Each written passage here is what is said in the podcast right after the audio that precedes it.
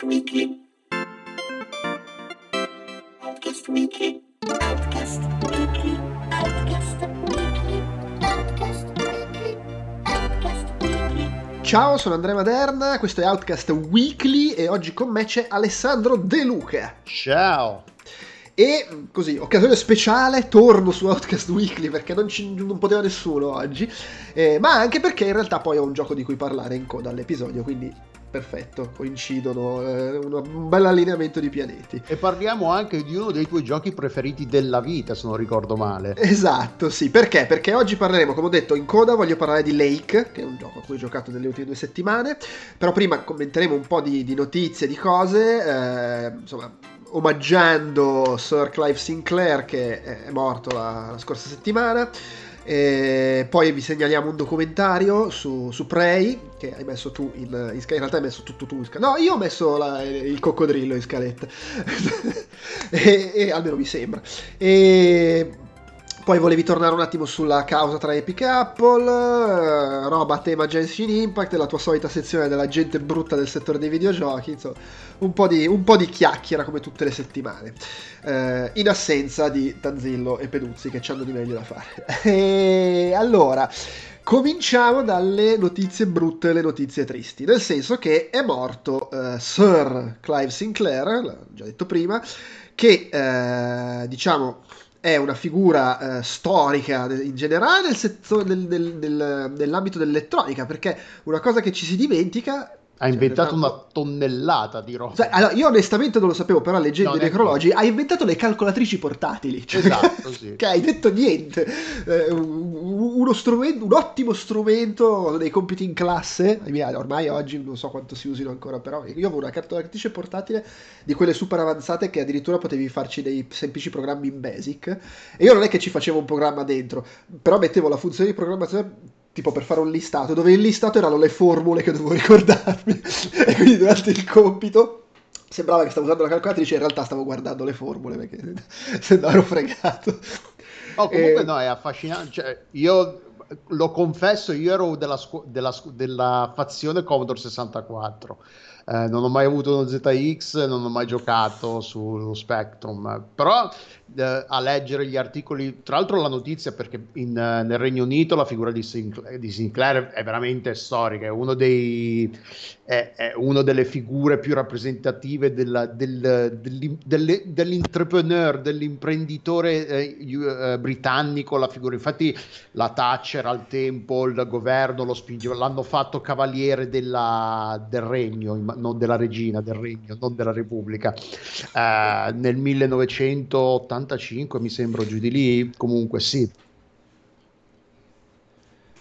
Sì, è- cioè, Durante la diciamo, tavola è, rotonda. è morto tristi, cioè, però è morto a 81 anni, nonostante sia morto di cancro, poverino. Comunque, sì, perché poi ecco, di- di- diciamo, era lui è nato nel comunque 1940. È morto a quindi, insomma, 81 ave- anni, è aveva sia 81 morto anni. dall'oggi al domani. Eh, Sì, dei- sì, sì.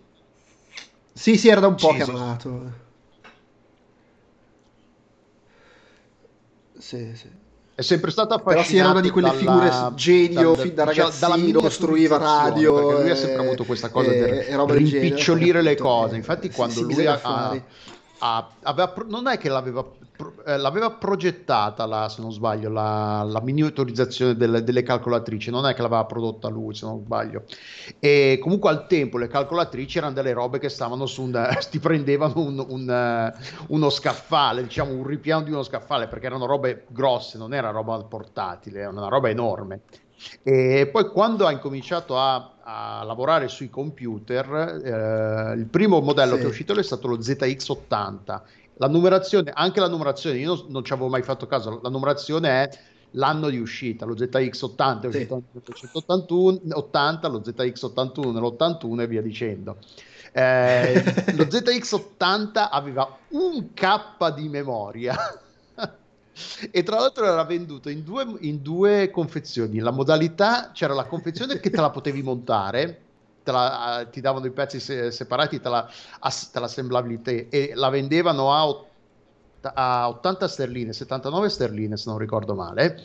Che eh, considerato che al tempo i computer costavano tipo quattro volte tanto, era un eh, cioè i- i- per i, i prezzi dei computer al tempo era tipo un computer costava tipo, 3, quanto, eh, tipo 3.500-4.000 euro eh, facendo il eh, por, eh, attualizzando con, l'inf- con, l'inf- con, la, con l'inflazione.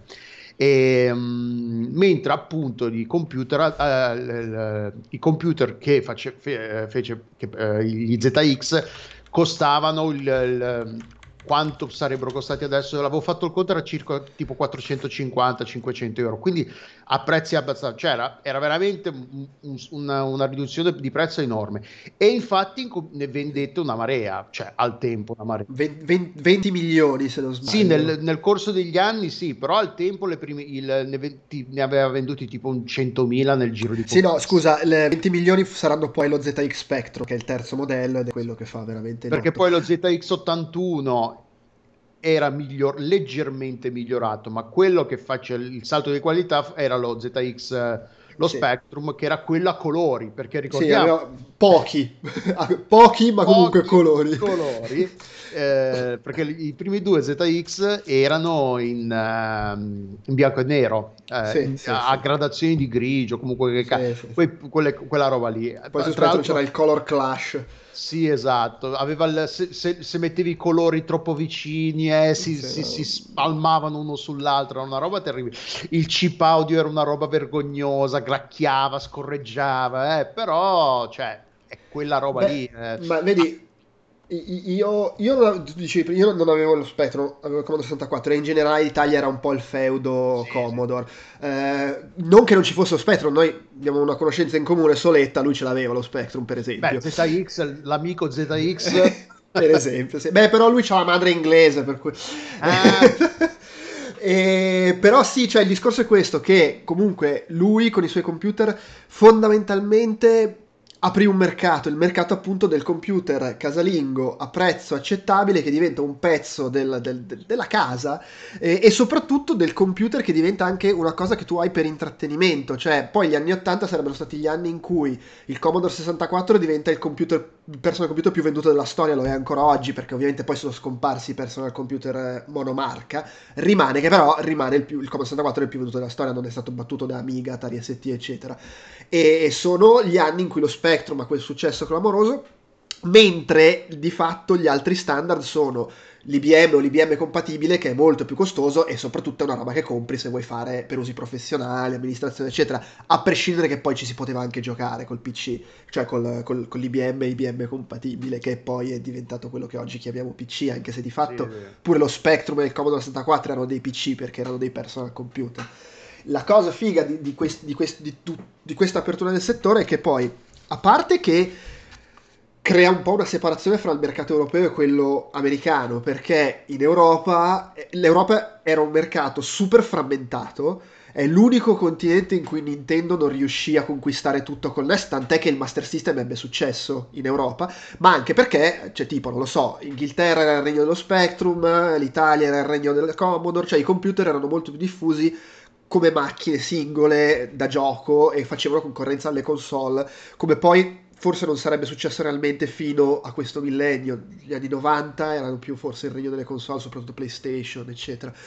E eh, lo Spectrum è stato in Europa in un certo senso quello che è stato l'Apple II in America, cioè questo computer eh, su cui si sono fatti le ossa un sacco di sviluppatori, sì. creatori di videogiochi no. storici, perché in America Apple II vuol dire, che ne so, Richard Garriott, ultima, vuol dire John Romero, in software, eh, Doom, Wolfenstein, Quake, però su Spectrum, eh, eh allora, su Spectrum c'era Ultimate Play the Game, che era forse la software house di maggior successo, che poi è fondata dai fratelli Stamper, che sarebbe diventata Rare che poi avrebbe avuto il sodalizio con Nintendo e quindi Microsoft. Su Spectrum ha iniziato Eric Chai, che poi ha fatto Another World, From Dust, Delphine Software, ehm, coso, Charles Cecil, che poi avrebbe fatto Revolution Software, Broken Sword, tutte quelle avventure lì. Cioè, nasce lì con tutta la gente che impara a sviluppare grazie a questo computer accessibile la scena. un'intera generazione di programmatori sì, la scena soprattutto britannica ma comunque in parte anche francese per esempio che poi avrebbe dominato l'Europa e lo sviluppo di videogiochi in Europa negli anni 80-90 e che comunque anche quando collass- è collassato il settore dello sviluppo in Inghilterra un po' per scelte sbagliate un po' per incapacità di adattarsi agli standard introdotti a fine anni 90, un po' anche perché acquisiti dall'estero. Però per dire, da- dalla scena europea nasce DMA Design che poi sarebbe diventata, diventata Rockstar che qualcosina negli ultimi vent'anni ha fatto.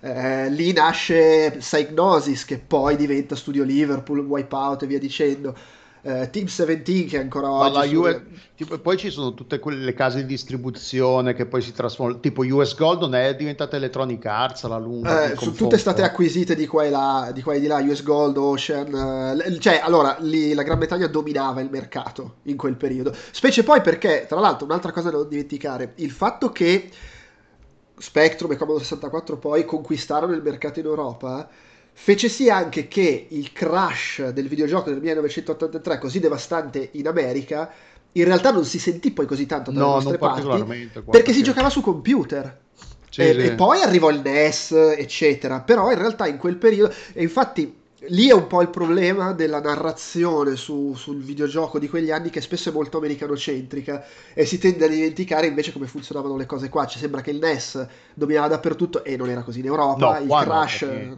non, non c'era stato in Europa. Poi, di nuovo, il punto è che l'Europa era molto frastagliata. Il NES effettivamente dominava in Francia, per esempio. Eh, però in Inghilterra no.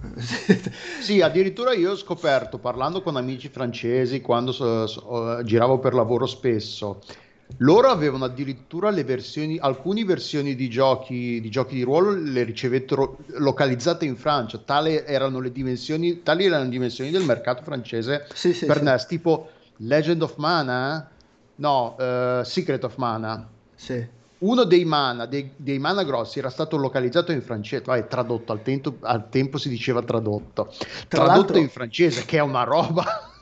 Tra l'altro, al tempo che si collegavano le console ancora col cavo antenna, c'era anche il problema che in Francia avevano lo standard SECAM Ah, e se tu vero, compravi un gioco per NES francese non ti funzionava sul NES italiano.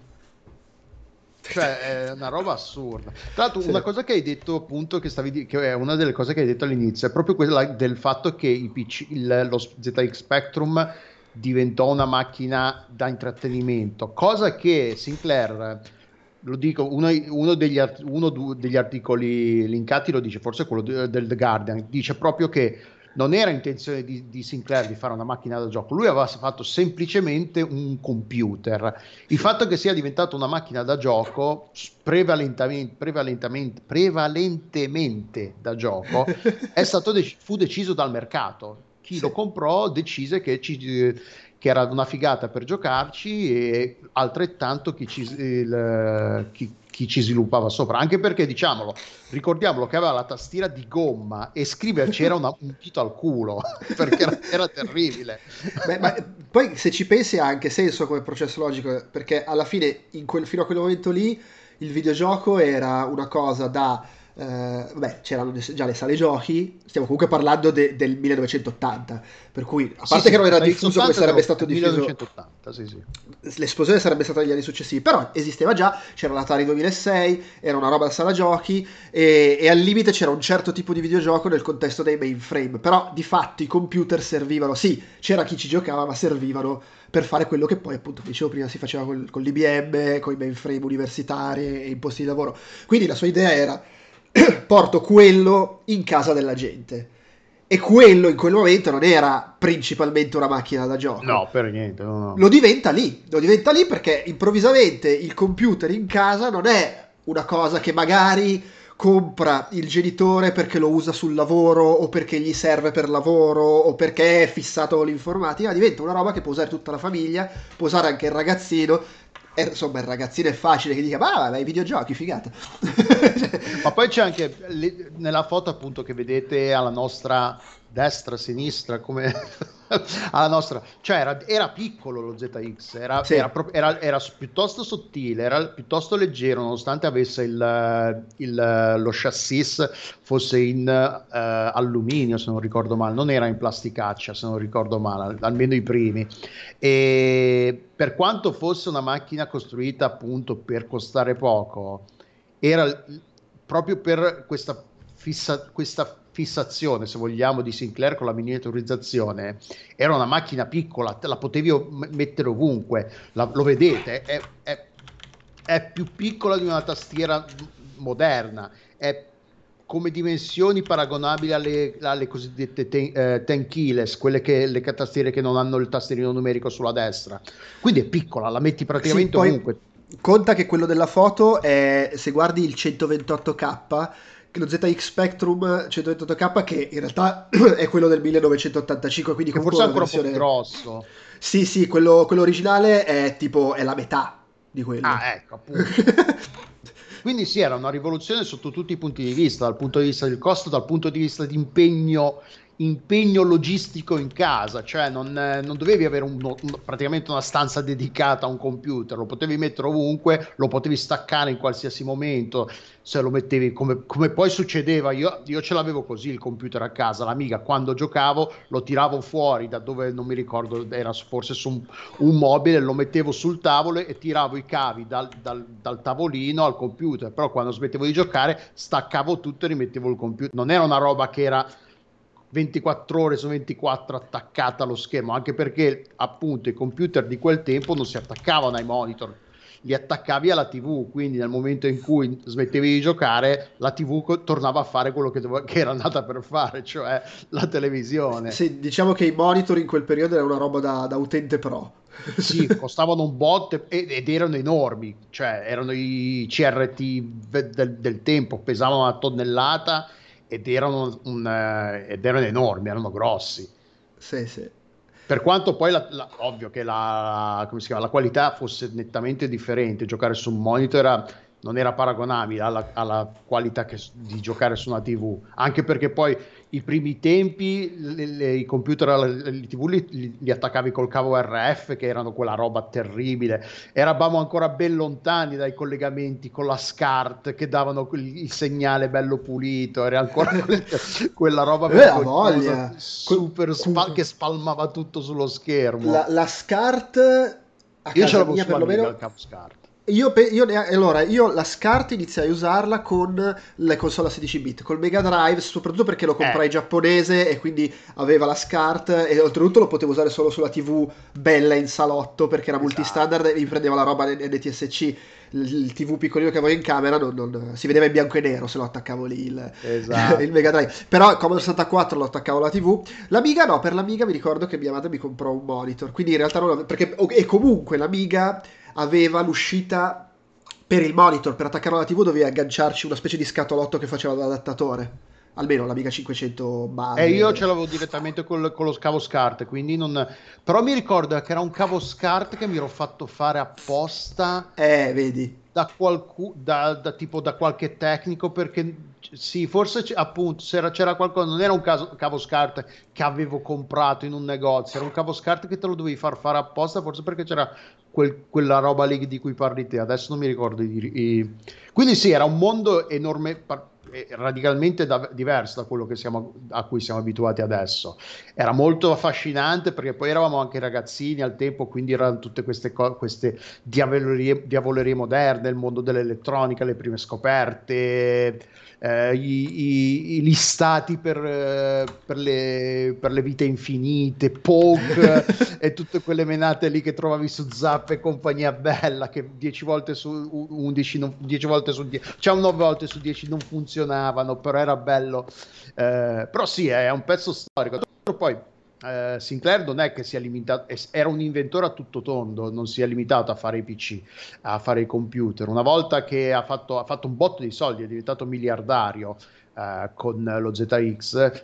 Non contento, comunque si è, la- si è lanciato nella- in, in altre avventure e aveva sviluppato anche la C85 che Eh, C5, boh, C5, C5. Se intendi Allora- lo scooter. Lo scooter, ci- eh, forse mi confo- eh, è uscito nell'85 ed è però lo chiama che tutti dicono che ti verrebbe da pensare a un altro computer. No, era un triciclo a motore a- a- alimentato da batterie che si rivelò un fallimento proprio su tutta Eh. la linea. Non funzionò.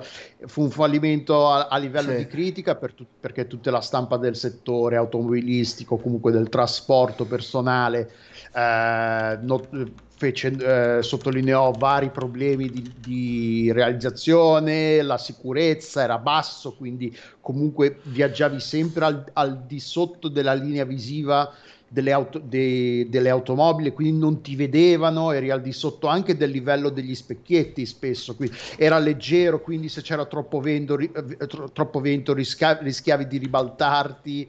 Eh, le co- consumava le batterie, oh, stiamo parlando del 1985, quindi potete immaginarvi la durata delle batterie, andavano ricaricate ogni 20 miglia, circa quindi ogni 36 km, quant'è? Ogni, po- facciamo una quarantina di ogni una quarantina 30-40 km, quindi ci andavi al lavoro e dovevi ricaricarla, al ritorno dovevi ricaricarla per tornarci probabilmente.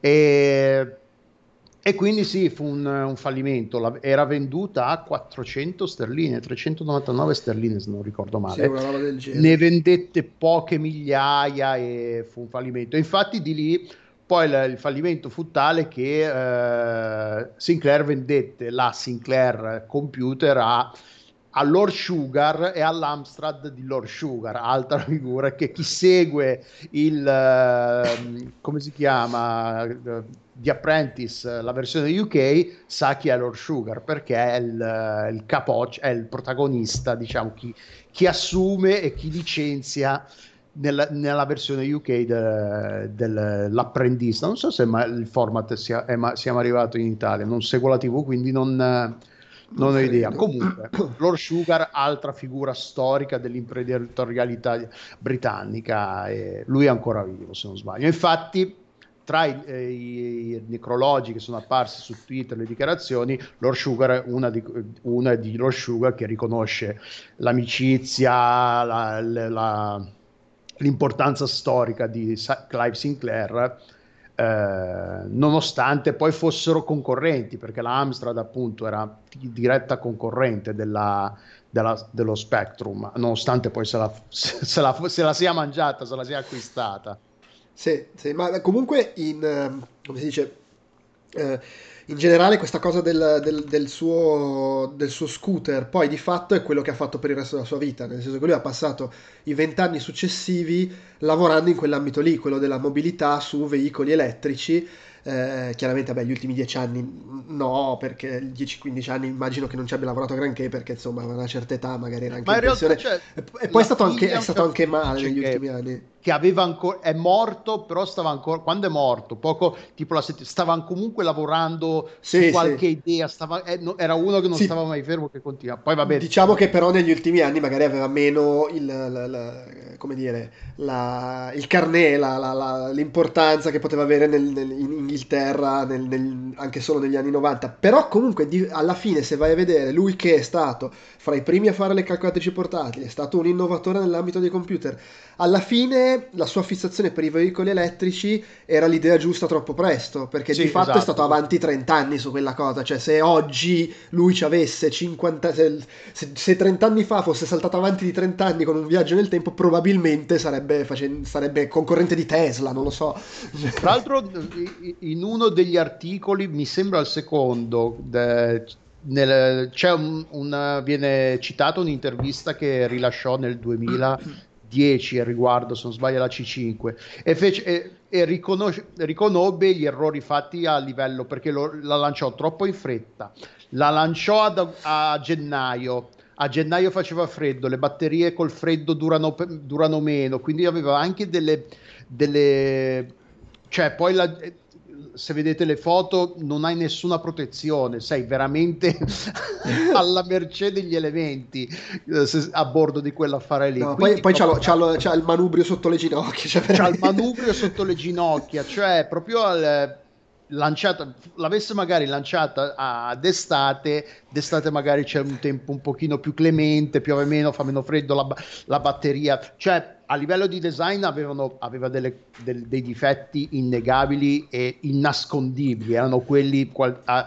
a, indipendentemente da... Però vedi, se, guardi la foto, sì. all, all'epoca veniva criticato perché giocattoloso, ma in realtà una roba così oggi secondo me può uscire con un po' di ritocco, cioè ha un'estetica sì, che sì. oggi va molto di più. No, no, è... sì, tra l'altro era in plastica, se non sbaglio, era tutta in plastica, quindi comunque ti toccano, ti, eh, si piega e ti ammazzano.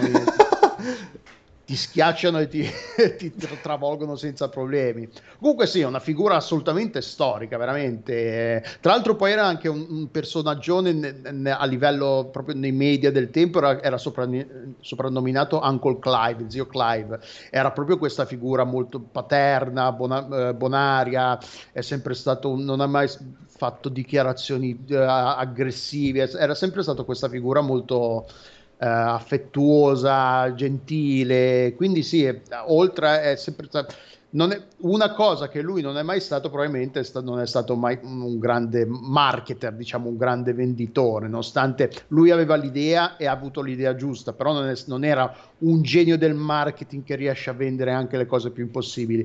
Eh, le sue macchine, quel, il suo successo è basato sulla qualità del prodotto che, che, ha inventato e che ha venduto, non per come l'ha venduto, perché appunto lui non ha mai, de- non ha mai pensato di vendere i computer, eh, gli ZX come macchine da gioco, lui le- sì. ha avuto successo non per un'intuizione sua, ma perché era una roba che funzionava bene per quella roba lì. Beh, l'intuizione sua comunque era quella di faccio un computer che è sì. molto meno potente di que- dei computer che si usano oggi, ma perché così la gente se lo può permettere. Che poi alla fine è, se vai a vedere, è, è il mantra di Nintendo. faccio, sì, esatto. faccio, una roba che è molto meno potente del, dello stato dell'arte, ma perché comunque c'è tutto un, segmento, un mercato enorme di gente a cui non gliene frega una fava di avere lo stato dell'arte, ma vuole avere una roba che funziona e che gli fa fare un certo tipo di cose. Eh, e cioè, ha totalmente ragione. Alla fine le calcolatrici, eh, il personal computer, eh, sono cose che su cui ha avuto ragione, che hanno avuto un successo enorme e che oggi non esistono più o non esistono più in quella forma semplicemente perché c'è altro che fa quelle cose come parte delle sue funzioni. Cioè oggi, a meno che non ti serva per qualche uso specifico, non compri una calcolatrice perché c'hai otto aggeggi in casa che hanno dentro l'app che della calcolatrice. stessa cosa, stessa cosa il, il personal computer non ha più il... in realtà esiste ancora perché comunque c'è un sacco di gente che ha il computer che ha il laptop eccetera però è più integrato dentro ad altro cioè tanta gente che comprava il, P- il PC il, lo Spectrum perché vo- solo perché voleva giocarci solo perché che ne so nell'80 compravi l'Amiga per fare determinate cose oggi magari le puoi fare col tablet o con la PlayStation eccetera. Però comunque sono macchine che hanno cioè hanno e di nuovo lo scooter elettrico di fatto è stato semplicemente troppo presto perché poi di ah, un'altra sta arrivando anche quello.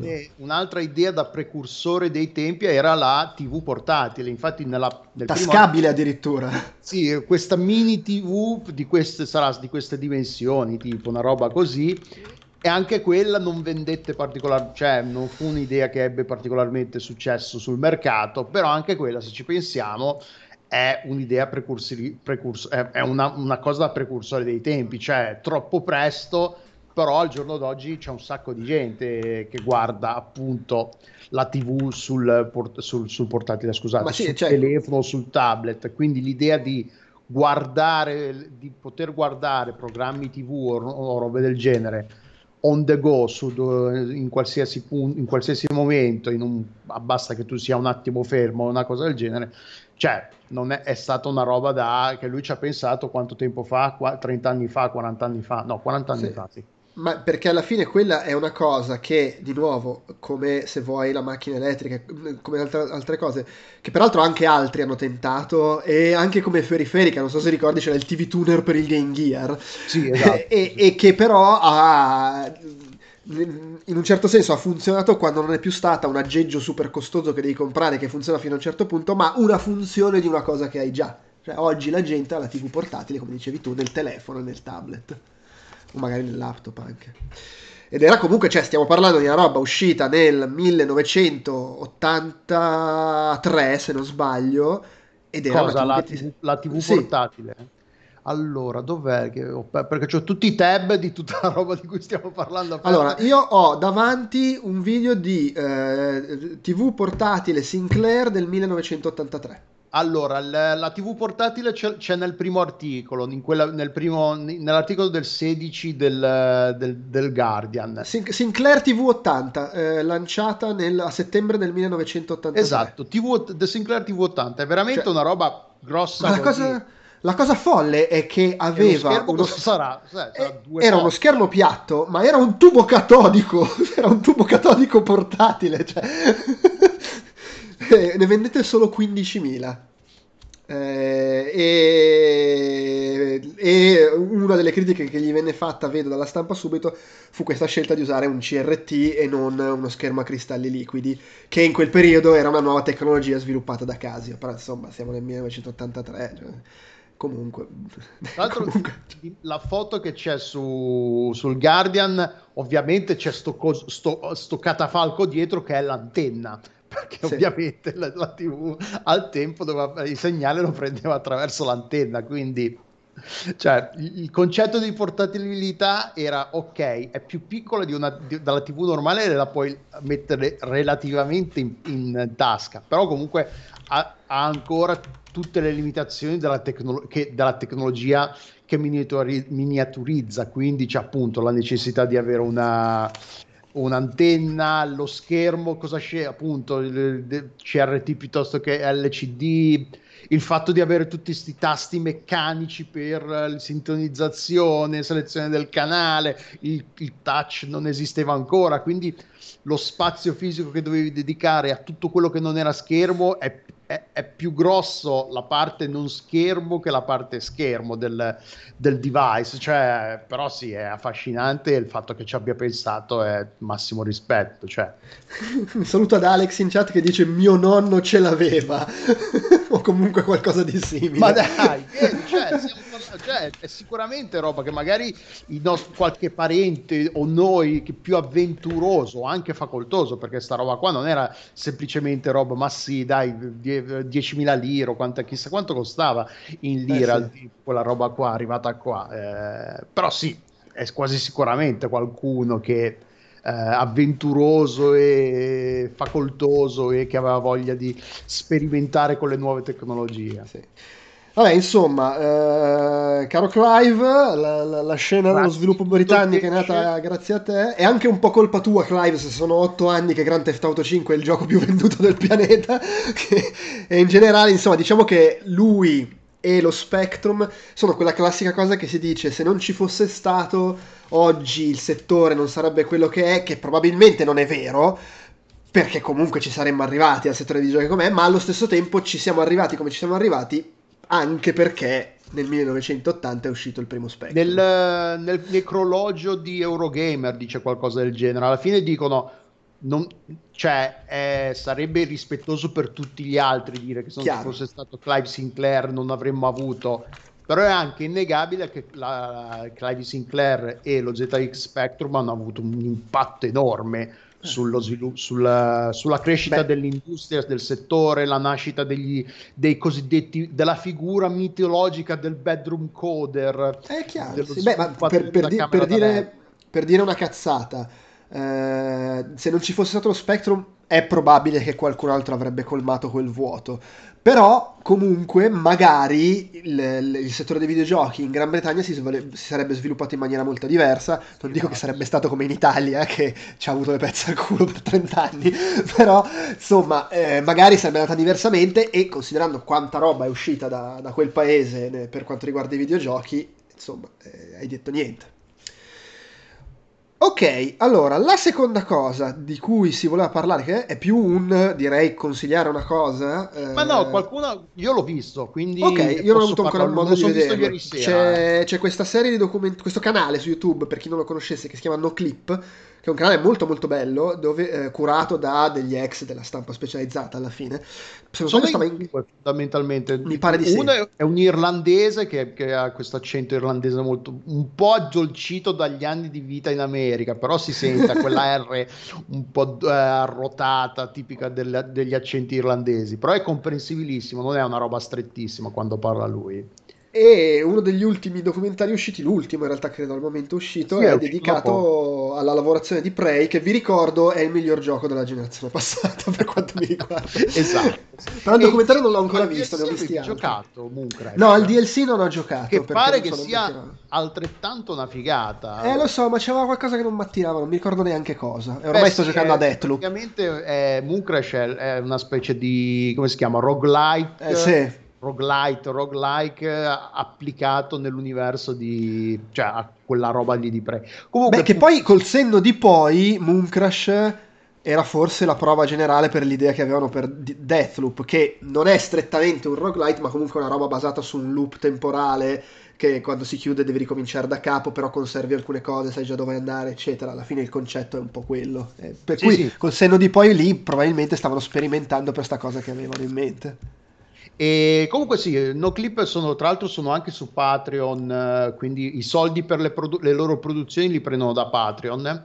E l'ultima, l'ultima produzione è appunto questo documentario su Prey. Uh, non è molto, cioè è meno interessante di altre, nel senso che rivela meno retroscena, meno roba, ah ma dai, ma figurati, no, questa roba qua assurda, ha meno, meno momenti eh, che ti dicono ah ma dai non, l'avrei, non l'avrei mai detto però ha alcuni, alcune dura un'oretta ehm, è sottotitolato tra i, tra i tra i gol del Patreon, se non sbaglio, ci sono eh, i sottotitoli. Dovrebbe essere anche sottotitolato in italiano, però non ci giurerei. Io l'ho visto in lingua originale senza sottotitoli. Quindi...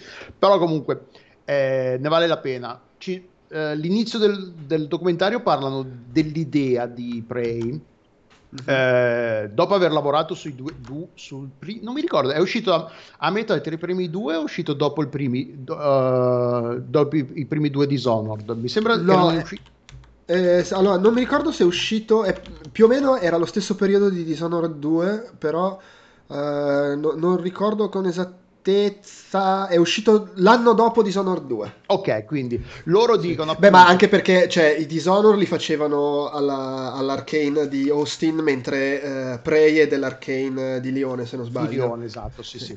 Che, sono, uh... che è appunto l'Arcane che ha fatto Deathloop, di nuovo, se non mi esatto. confondo. Quindi. E quindi sì, lo, lo dicono tra, tra, gli tra, gli intervistati, dicono che appunto l'idea di base di Prey era fare qualcosa che non fosse, per quanto Dishonored eh, dia molta libertà di interpretazione del, di come arrivare da A a B, da come realizzare il tuo obiettivo, è comunque un gioco che va a missioni, la struttura è a missioni, quindi non hai un mondo... Uh, un universo di gioco, un mondo di gioco dove, in cui muoverti liber- liberamente. All'interno della missione hai libertà quasi assoluta, però sei nella missione, non puoi tornare indietro, non puoi andare avanti finché non finisci la missione, rimani in quell'ambientazione lì. Le, la, li, l'idea di base di Prey era fare qualcosa che fosse più come Arx Fatalis, quindi che tu avessi un, un qualcosa di grosso disponibile fin dall'inizio. Eh, che poi magari ovvio che diventa più accessibile perché sblocchi i poteri, sblocchi, eh, conosci, sai meglio dove andare, però che la mappa di gioco fosse quella dall'inizio alla fine e che fosse tutta lì disponibile virtualmente fin dall'inizio, che è una roba come Arx Fatalis. Quindi quella è l'idea di, di base di gioco. Poi div- la scelta è stata, lo facciamo fantasy, lo facciamo di eh, fantascienza, lo facciamo eh, una roba ambientata al, al, ai giorni nostri.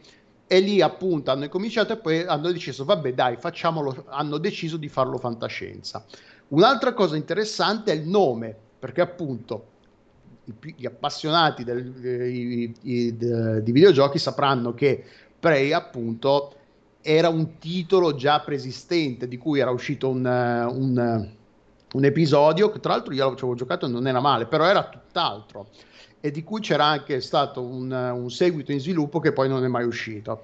E perché questo gioco di uh, Arkane si chiama Prey? Perché Bethesda, il publisher del gioco, gli ha detto: Sentite un po', noi abbiamo i diritti per questo titolo, è famoso, eh, voi ce lo usate per favore? E allora ha detto: sì, sì, ok, va bene. cioè, sta storia che è un po' bizzarra, cioè, non, a livello tra l'altro poi mh, mm, l'intervistatore lo chiede, ma avete avuto altre ingerenze, diciamo, eh, a livello creativo da parte del publisher? Ha detto no, no, ci hanno fatto le- letteralmente lasciato fare più o meno tutto quello che abbiamo voluto, senza che ci mettessero paletti o ci chiede- imponessero scelte loro dall'alto. L'unica richiesta abbastanza, diciamo, irrifiutabile è stata appunto quella del nome e loro si sono ri- si sono eh, cioè hanno riconosciuto che Prey a livello di titolo è molto fico come, come titolo funziona poi puoi discutere se fosse adatto al titolo oppure no cioè alla fine vabbè però com- quello è stato il motivo per cui il titolo si è chiamato Prey. Tra l'altro hanno rivelato è una cosa che a loro era già successa in passato con Dark Messiah, perché Dark Messiah quando loro lo hanno presentato a Ubisoft che gliel'ha pubblicato ha detto ma ficata, chiamiamolo Might and Magic, Might and Magic. e loro hanno detto, eh, ma, eh, ok, va bene. E quindi Dark Messiah è diventato Dark Messiah of Might and Magic. E quindi loro hanno poi avuto, hanno, si sono ricordati che al tempo hanno avuto gli appassionati di Might and Magic, li hanno, li hanno insultati perché non avevano niente a che fare con i classici, con i Might and Magic classici della serie. E tutti coloro che non avevano idea di cosa fosse Might and Magic si sono ritrovati un titolo cioè non ha, che non, per, per, cui Might and Magic non aveva nessun, eh, nessuna attrattiva e quindi non hanno comprato Dark Messiah perché era un titolo del nuovo Might and Magic. Quindi si sono ritrovati in questa cosa a, a, a non soddisfare gli appassionati della serie e non avere particolare presa sui non appassionati della serie. Comunque sì, è, una breve cosa di cui ha parlato, non è che stanno a parlare per ora, eh, poi, cioè, che gli era già successa questa cosa a, a, alla fine del titolo. Alla fine Prey secondo me è abbastanza irrilevante, nel senso che quando è uscito il loro Prey chi, che cosa fosse il Prey originale e che dovesse esserci un Prey 2 se lo ricordavano veramente i 50.000 sì, no, no, fissati, semplicemente era una IP nuova e come tutte le IP nuove può, può funzionare e può non funzionare. Poi comunque questo appartiene a un genere che anche i giochi di maggior successo di quel genere non, non, non, vanno mai in zona neanche lontanamente Call of Duty come è successo. No, quindi, insomma, no, no, non è che se lo chiama, cioè dovevi chiamarlo Call of Duty forse per sperare che vendesse tanto, o, o, o Doom al limite. Però, insomma, però sì, eh, comunque alla fine non ci sono notizie precise, ma che io sappia ha, ha sfiorato i milioni e mezzo di copie che Comunque loro non, ne, non ne, par- ne, sono contenti perché è, è, è, una delle storie a livello di sviluppo è una storia positiva nel senso che è il gioco che loro volevano fare non hanno avuto limitazioni eh, imposizioni dall'alto è quello che volevano fare dall'inizio alla fine l'idea che hanno avuto tra l'altro l'idea che hanno avuto una delle idee che hanno avuto i primi, cioè l, adesso non mi ricordo il nome del, è uno dei capi, quello con l'accento francese, uno dei capi storici di Arcane, che tra l'altro se n'è andato, se non sbaglio, recentemente. Eh, sì, ecco, e in una delle interviste, delle interviste dice che cioè, chi, parlando dicono che proprio lui aveva questi, un'idea ben precisa, tipo dei primi dieci minuti, dei primi dieci minuti, quarto d'ora di come si sarebbe sviluppato il gioco. Quindi quell'idea di quel gioco ce l'aveva, lui ce l'aveva già da un po'. Eh, e quindi sì, a livello di sviluppo non ci sono storie brutte, nel senso, ah sì, questo qua l'abbiamo dovuta fare, noi avevamo questa idea, ma il publisher ci ha detto di no, quindi abbiamo dovuto... No, è il gioco che hanno voluto fare. Poi c'è tutta la parte di interessante di come avevano, hanno dovuto creare questa figura del level architect, gli architetti dei livelli, che, che, generalmente nel gioco ci sono, in un, in uno studio di sviluppo che lavora sui giochi, ci sono il level designer, ma non c'è mai una figura che viene car- chiamata architetto, proprio la, la, hanno, perché funzionava in maniera differente il rapporto tra chi lavorava sulla creazione delle ambientazioni, chi lavorava sull'arredamento di, delle ambientazioni, lo stile da, eh, architettonico scelto per, eh, per, per ehm, situarlo, per piazzarlo in un periodo storico alternativo, perché praticamente raccontano, no, cioè io non, questa parte non me la ricordavo, praticamente la linea temporale di Prey, nella linea temporale di Prey, eh, John Fitzgerald Kennedy non è morto, non è stato ucciso, non è stato assassinato a Dallas nel 63. 63, eh? sì, mi sembra 63. Eh, quindi la, la sua.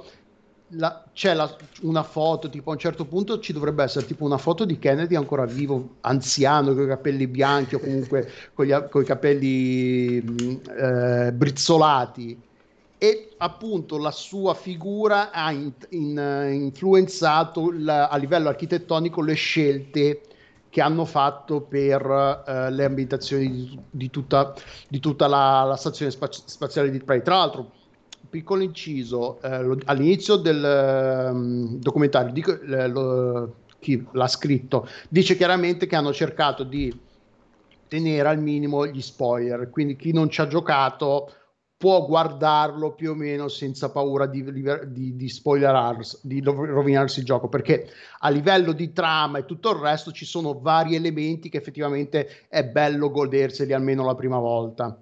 Um, negli ultimi dieci minuti, se non sbaglio, e lo dicono chiaramente sia chi lo sta scrivendo chi la, la, voce fuori campo narrante che a un certo punto proprio uno degli intervistati dicono ok qua adesso stiamo parlando della fine quindi se non volete sapere come va a finire smettete di guardarlo. Dicono chiaramente e quindi non ne parlerò eviterò anche io di parlarne e appunto raccontano eh, eh, varie cose ah sì i, i mimic raccontano dei mimic come fossero questa mina vagante, questa schezza, scheggia impazzita a livello del gioco che ha creato un sacco di problemi a livello di testing perché erano proprio questo il mimic non era script, il comportamento del mimic era scriptato nel senso che eh, avevano delle, delle, dei parametri di comportamento ma non c'era nulla di scriptato nel senso che tu arrivi in quella stanza in quel momento e il mimic sarà sempre la tazza no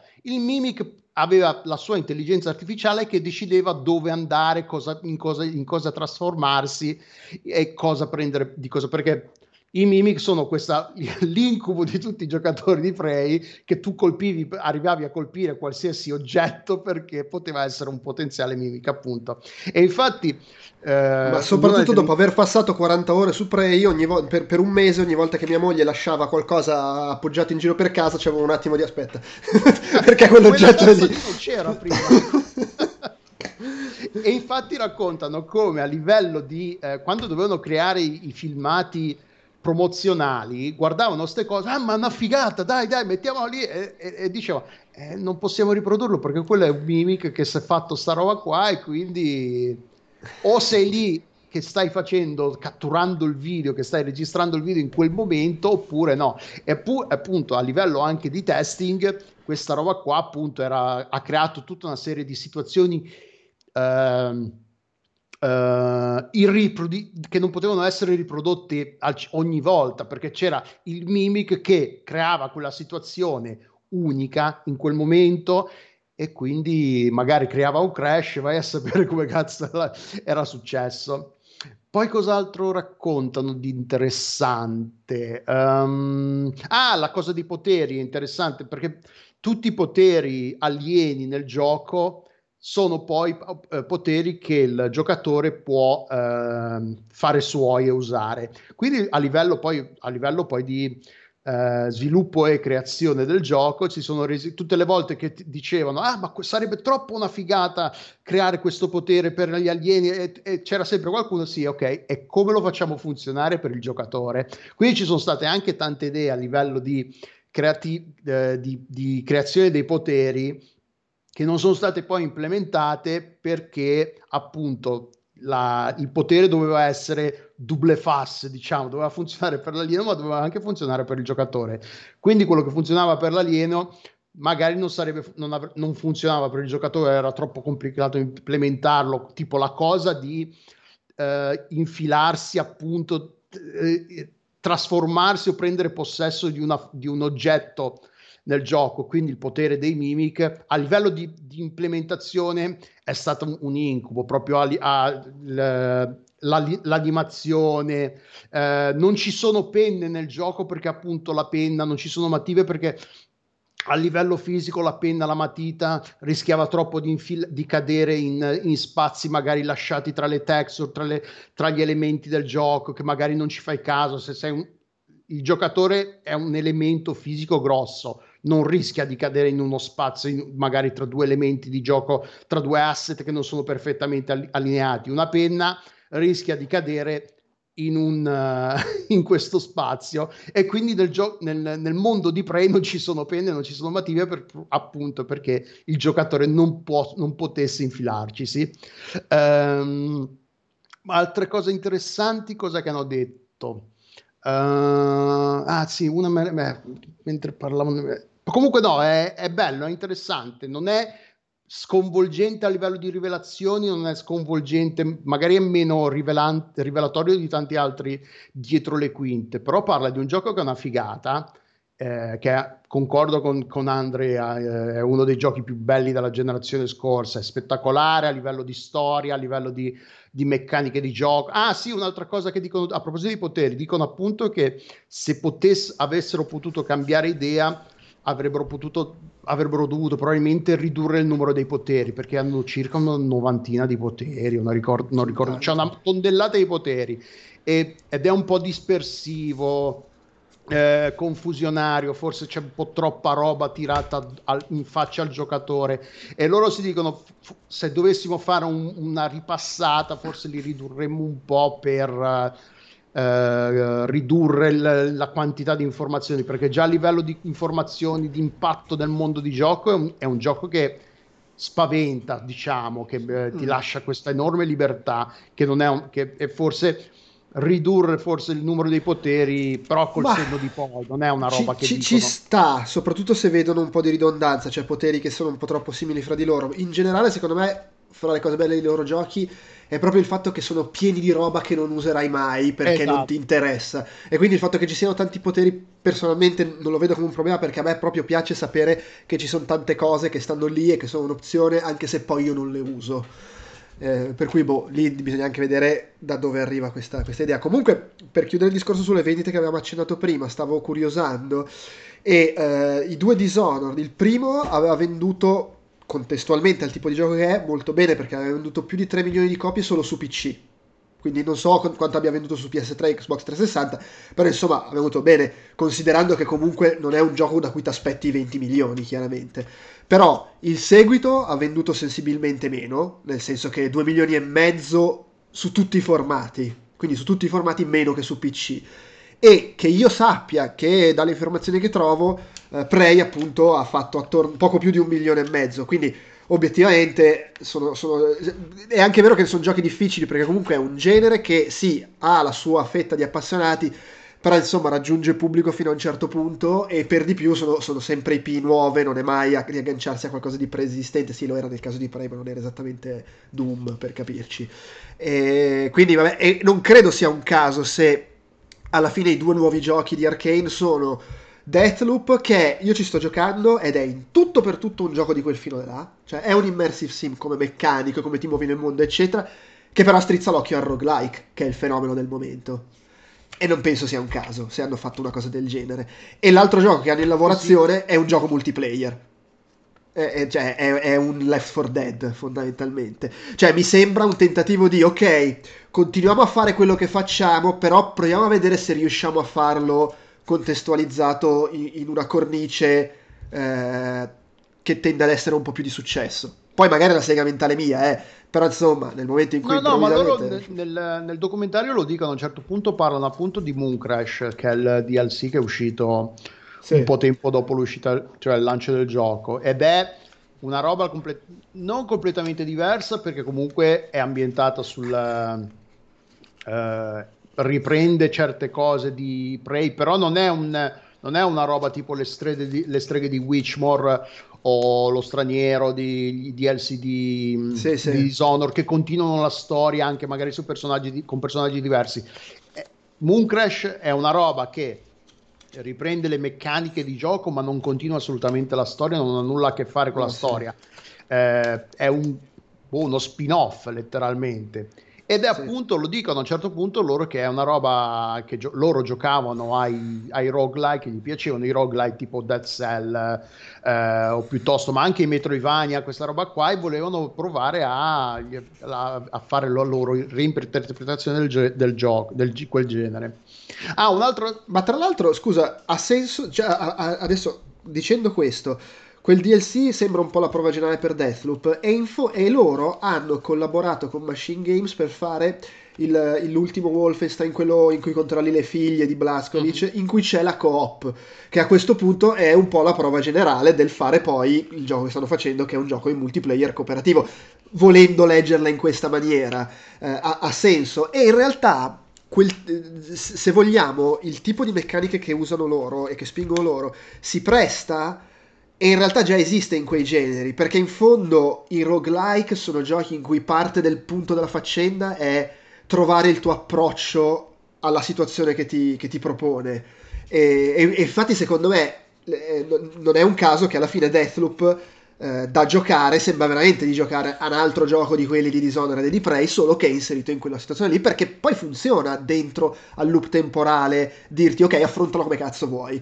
E mi chiedo se fanno la stessa, se cercheranno lo stesso approccio anche in sto gioco multiplayer di cui non si sa nulla perché hanno fatto solo vedere il trailer in CG, però se anche lì ci sarà questo discorso, sì, la struttura è il multiplayer a squadre, eh, però con dentro questo approccio qua al level design del fate quello che vi pare, avete i poteri, eccetera, ovviamente un po' più strutturato perché comunque se devi fare il multiplayer devi avere delle- dei paletti, delle regole fisse che valgano per tutti. Non so, mi sembra, sono, sono comunque curioso di vedere come, come lo fanno. Eh, E un'ultima cosa di- che, che mi sono ricordato interessante Sì. di cui parlano e poi chiudiamo quest- eh, la parte su questo documentario è l'ascensore. Parlano dell'ascensore eh, e di come appunto, di come l'ascensore a livello di... scusate, sia un ascensore vero e proprio, nel senso che ti trasporta, non è solo, solo una roba messa lì per nascondere il caricamento. no, certo, C'è- sì. C'è appunto l'ascensore che ti porta tra i va- ti fa spostare tra i vari livelli della stazione spaziale. Però per evitare che creasse dei casini, ti sbloccano le armi, non puoi usare la glue gun, perché ovviamente a livello se stai sparando mentre la, il coso si sposta. Però, e piccolo spoiler, eh, c'è la scena in cui c'è l'agguato, ti vi- viene attaccato a un certo punto su questa, sull'ascensore da, un fanta- da, uno, da uno degli alieni. Cosa hanno fatto? Perché appunto non, ehm, le- l'ascensore era una parte non interattiva del gioco, l'unica parte interattiva del- dell'ascensore era il fatto che tu scegliessi il piano e poi ti- ah, partiva e non potevi più fare nulla. Cosa succede per come hanno fatto a rendere interattivo l'ascensore quando in, te- in realtà l'ascensore non è interattivo? Se, ricor- se ti ricordi, c'è la scena in cui a un certo punto, quando succede la- l'agguato, lo schermo diventa tutto nero.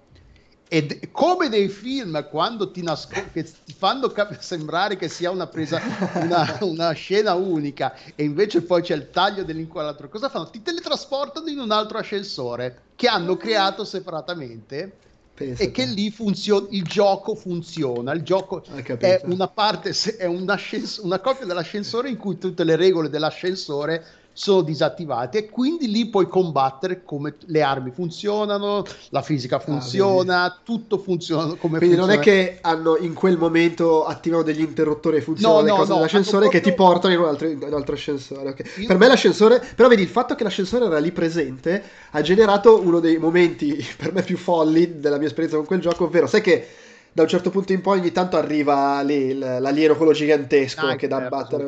Esatto. E a me a un certo punto è capitato mentre ero nella, sce- cioè, ero nella stanza quella principale, la hall, dove c'è Mm. il tunnel dell'ascensore, no?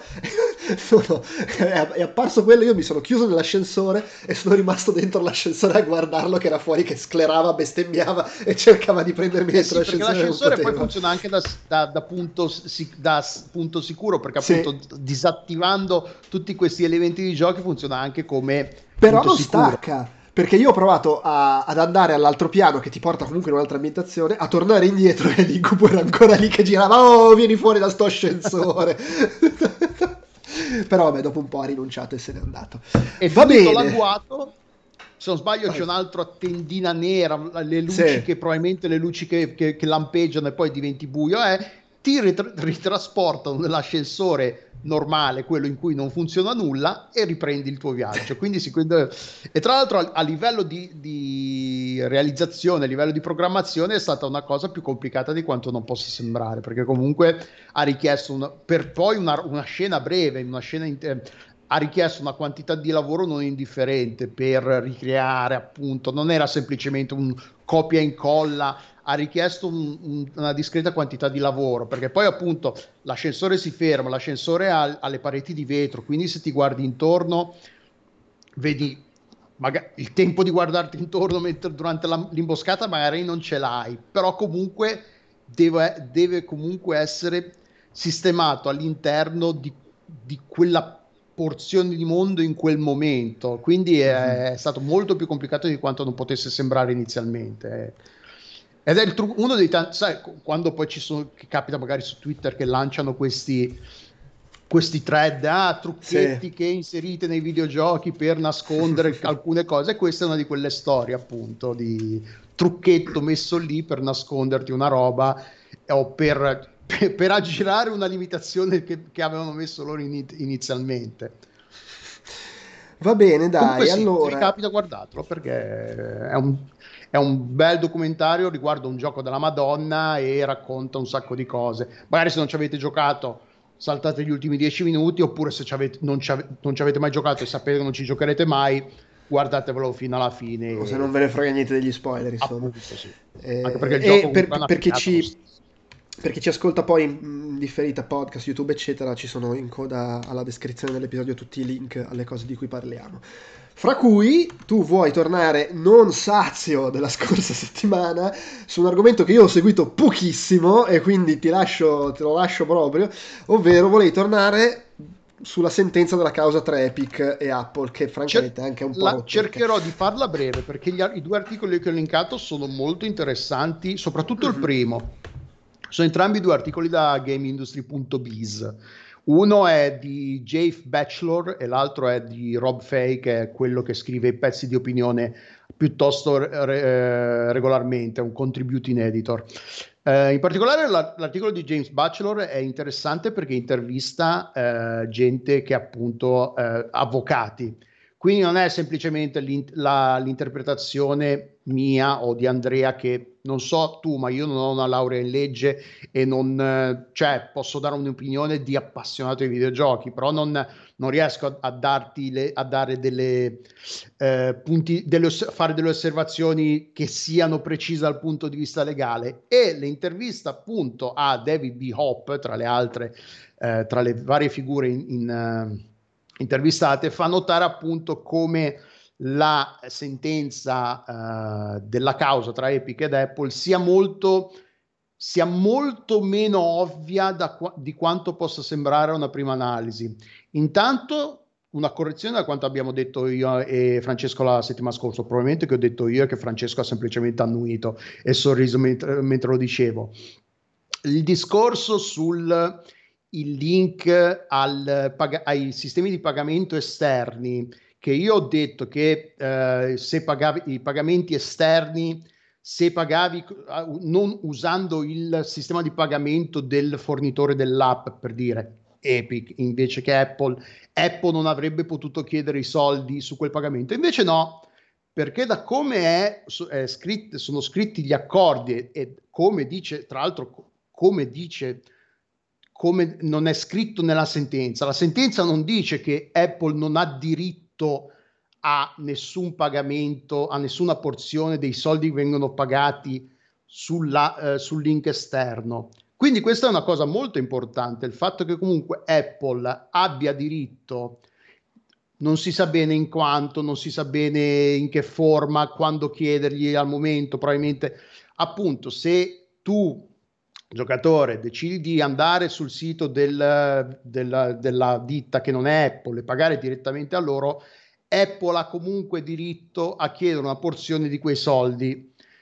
La sentenza non specifica quanto. Tra l'altro, appunto, sul fatto 30, del 30%, la sentenza della giudice Yvonne Gonzalez Rogers dice, è, da come è scritta, lascia anche qualche spazio di interpretazione al fatto. Il 30% è giusto, è troppo, non è, è troppo poco, appunto, lascia questo, uno spiraglio, un appiglio legale a chi eh, ad Epic, perché tra le cose che vengono, su, eh, vengono sottolineate nell'articolo è come Epic abbia, possa probabilmente potrebbe aver scelto il campo di battaglia sbagliato. Se magari l'obiettivo era giusto, quindi dimostrare che le pratiche di eh, Apple limitano la libertà commerciale delle, dei vari operatori del mercato delle app portatili e, e, quindi chi lavora sull'iOS piuttosto che lavora con Google e via dicendo.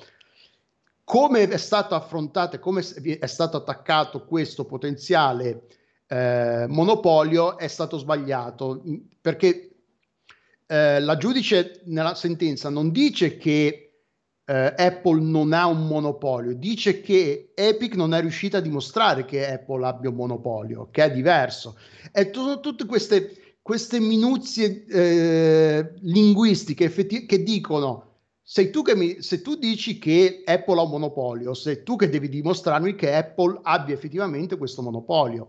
Io, giudice, poi decido in base alle prove che tu hai presentato durante la causa, durante il processo, se la tua eh, la tua dichiarazione sia vera oppure no.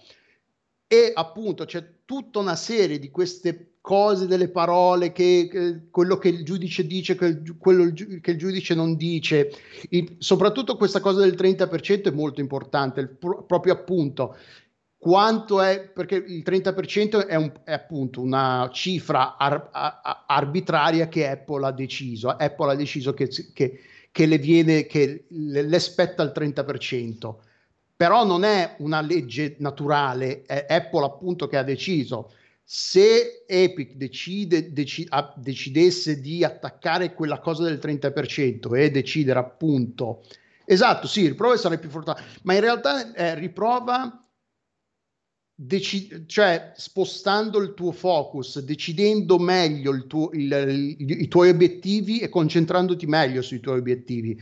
Il, Epic è andata per il bersaglio grosso, fondamentalmente Epic voleva che tutti i soldi che le entrano in cassa da Fortnite eh, giocato su iOS fossero suoi e che Apple, scusate, che, no, che Apple non avesse diritto a un centesimo di quei soldi.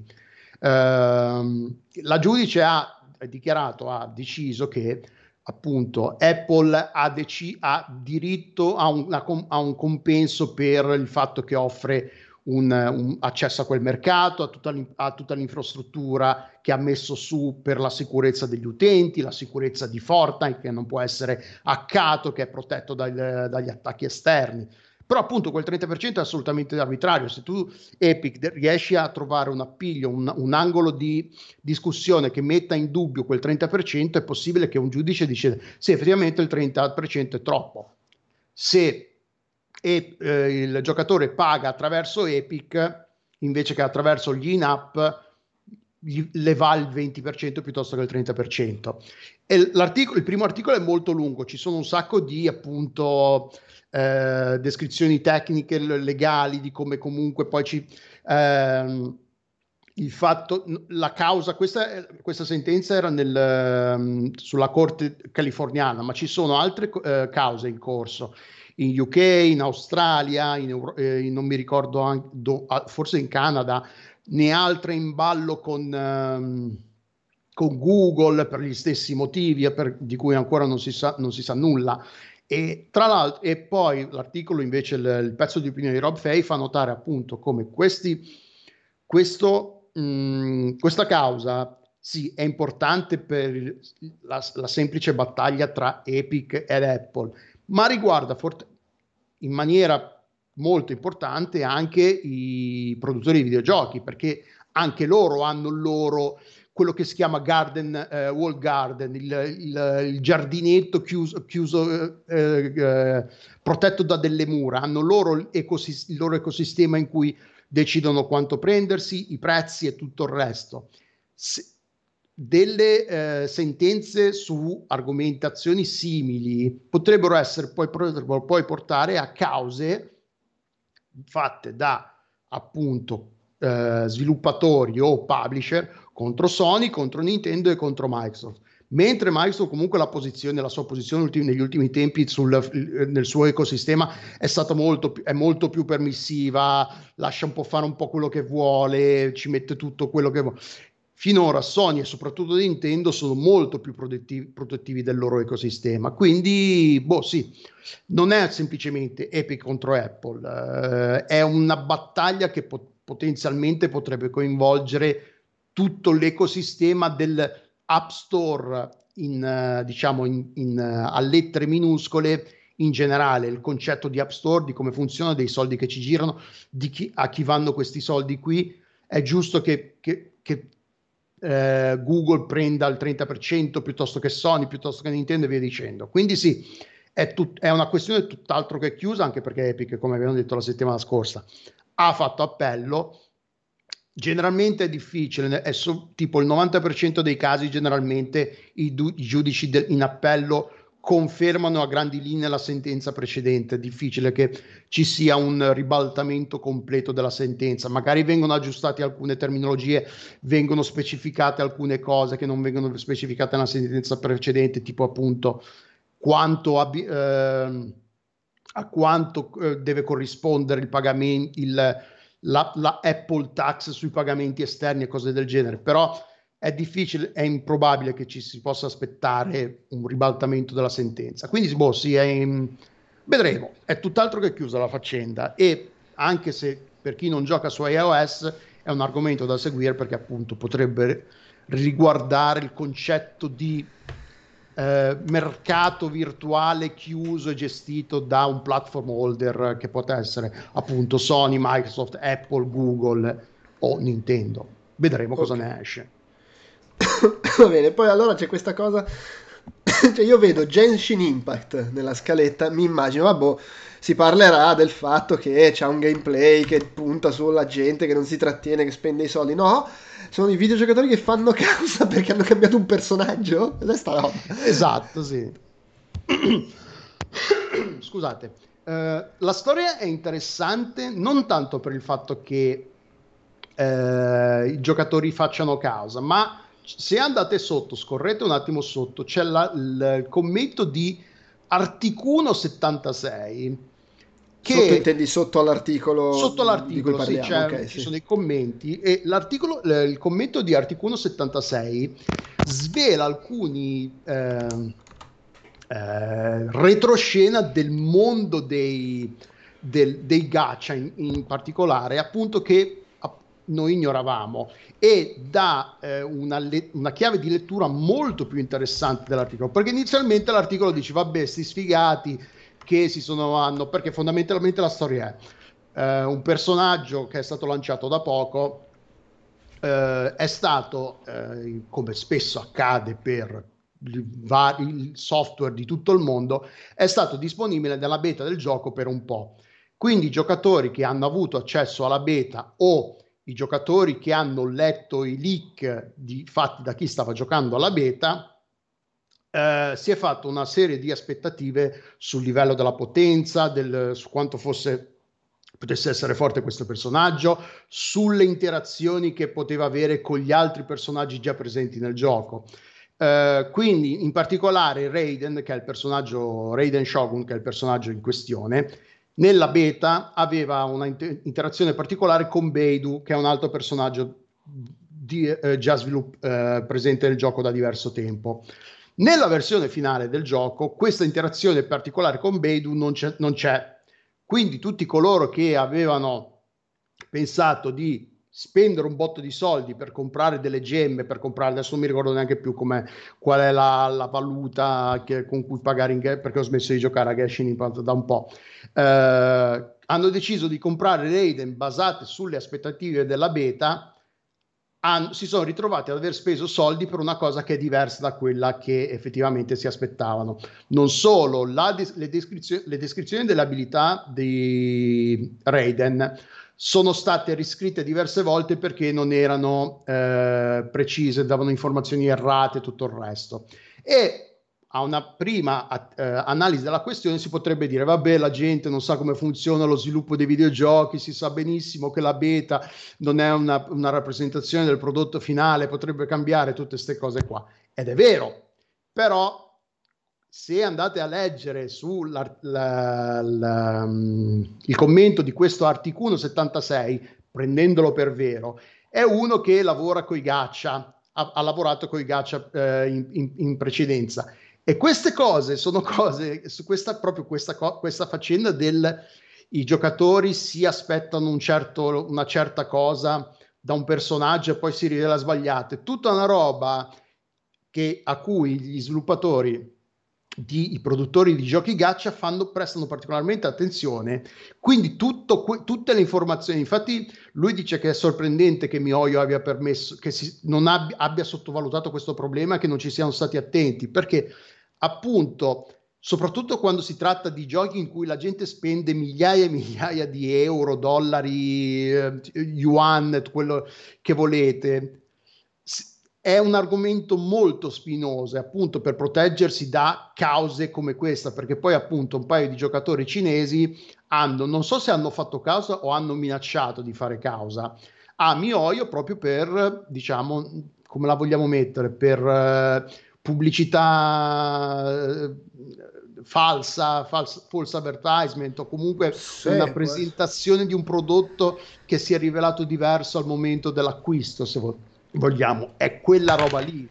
E si può discutere di quanto legalmente abbiano, potrebbe andare in porto una cosa del genere, però i, i, produttori, gli sviluppatori di giochi gacha come, come Genshin Impact appunto fanno di tutto per mettersi a riparo da questa cosa qua perché ci sono decine, ci sono migliaia e migliaia di euro di mezzo da, da ogni singolo giocatore. Quindi per, per mettersi a riparo da queste cose qua, cercano in tutti i modi di evitare che il, i giocatori si facciano un'idea particolare di un, pro, di, un, di un, prodotto, in questo caso di un personaggio, perché poi se per qualsiasi motivo il personaggio viene cambiato a livello, ma a livello di design, perché poi c'è comunque tutta, c'è tutta la questione del waifu, waifu a il, i giocatori che, che, si fanno tutte le, diventano, ah sì, è il mio il nuovo personaggio preferito perché ha un design particolare, gli piace, e si fanno tutte le loro storie, cioè c'è tutto un livello di malattia, se vogliamo, nel mondo del gacha,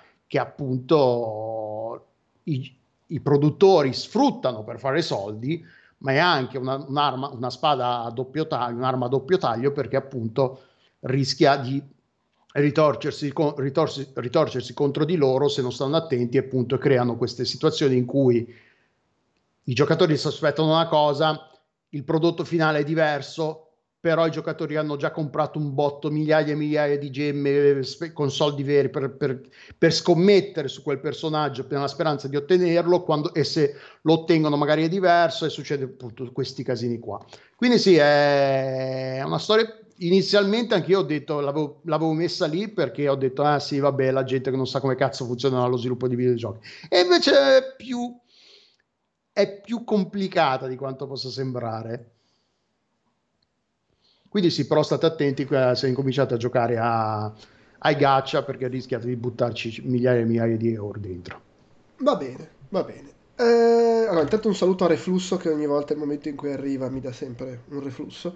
Ciao. E, e, niente, il tuo angolino preferito in quello in cui parli male della gente, non che tu abbia parlato male, parli necessariamente bene della gente nelle parti prima del pod, però qua è proprio dove t'accanisci e eh, si comincia ovviamente da... Cosa hanno combinato Activision Blizzard? Qual è l'ennesima di Activision Blizzard? Sì, l'ennesima storia di Activision Blizzard è merda. Questa settimana la storia originale è uscita praticamente il gio- minuti dopo eh, che abbiamo uh, no- aver- il nostro aver chiuso il, praticamente ah.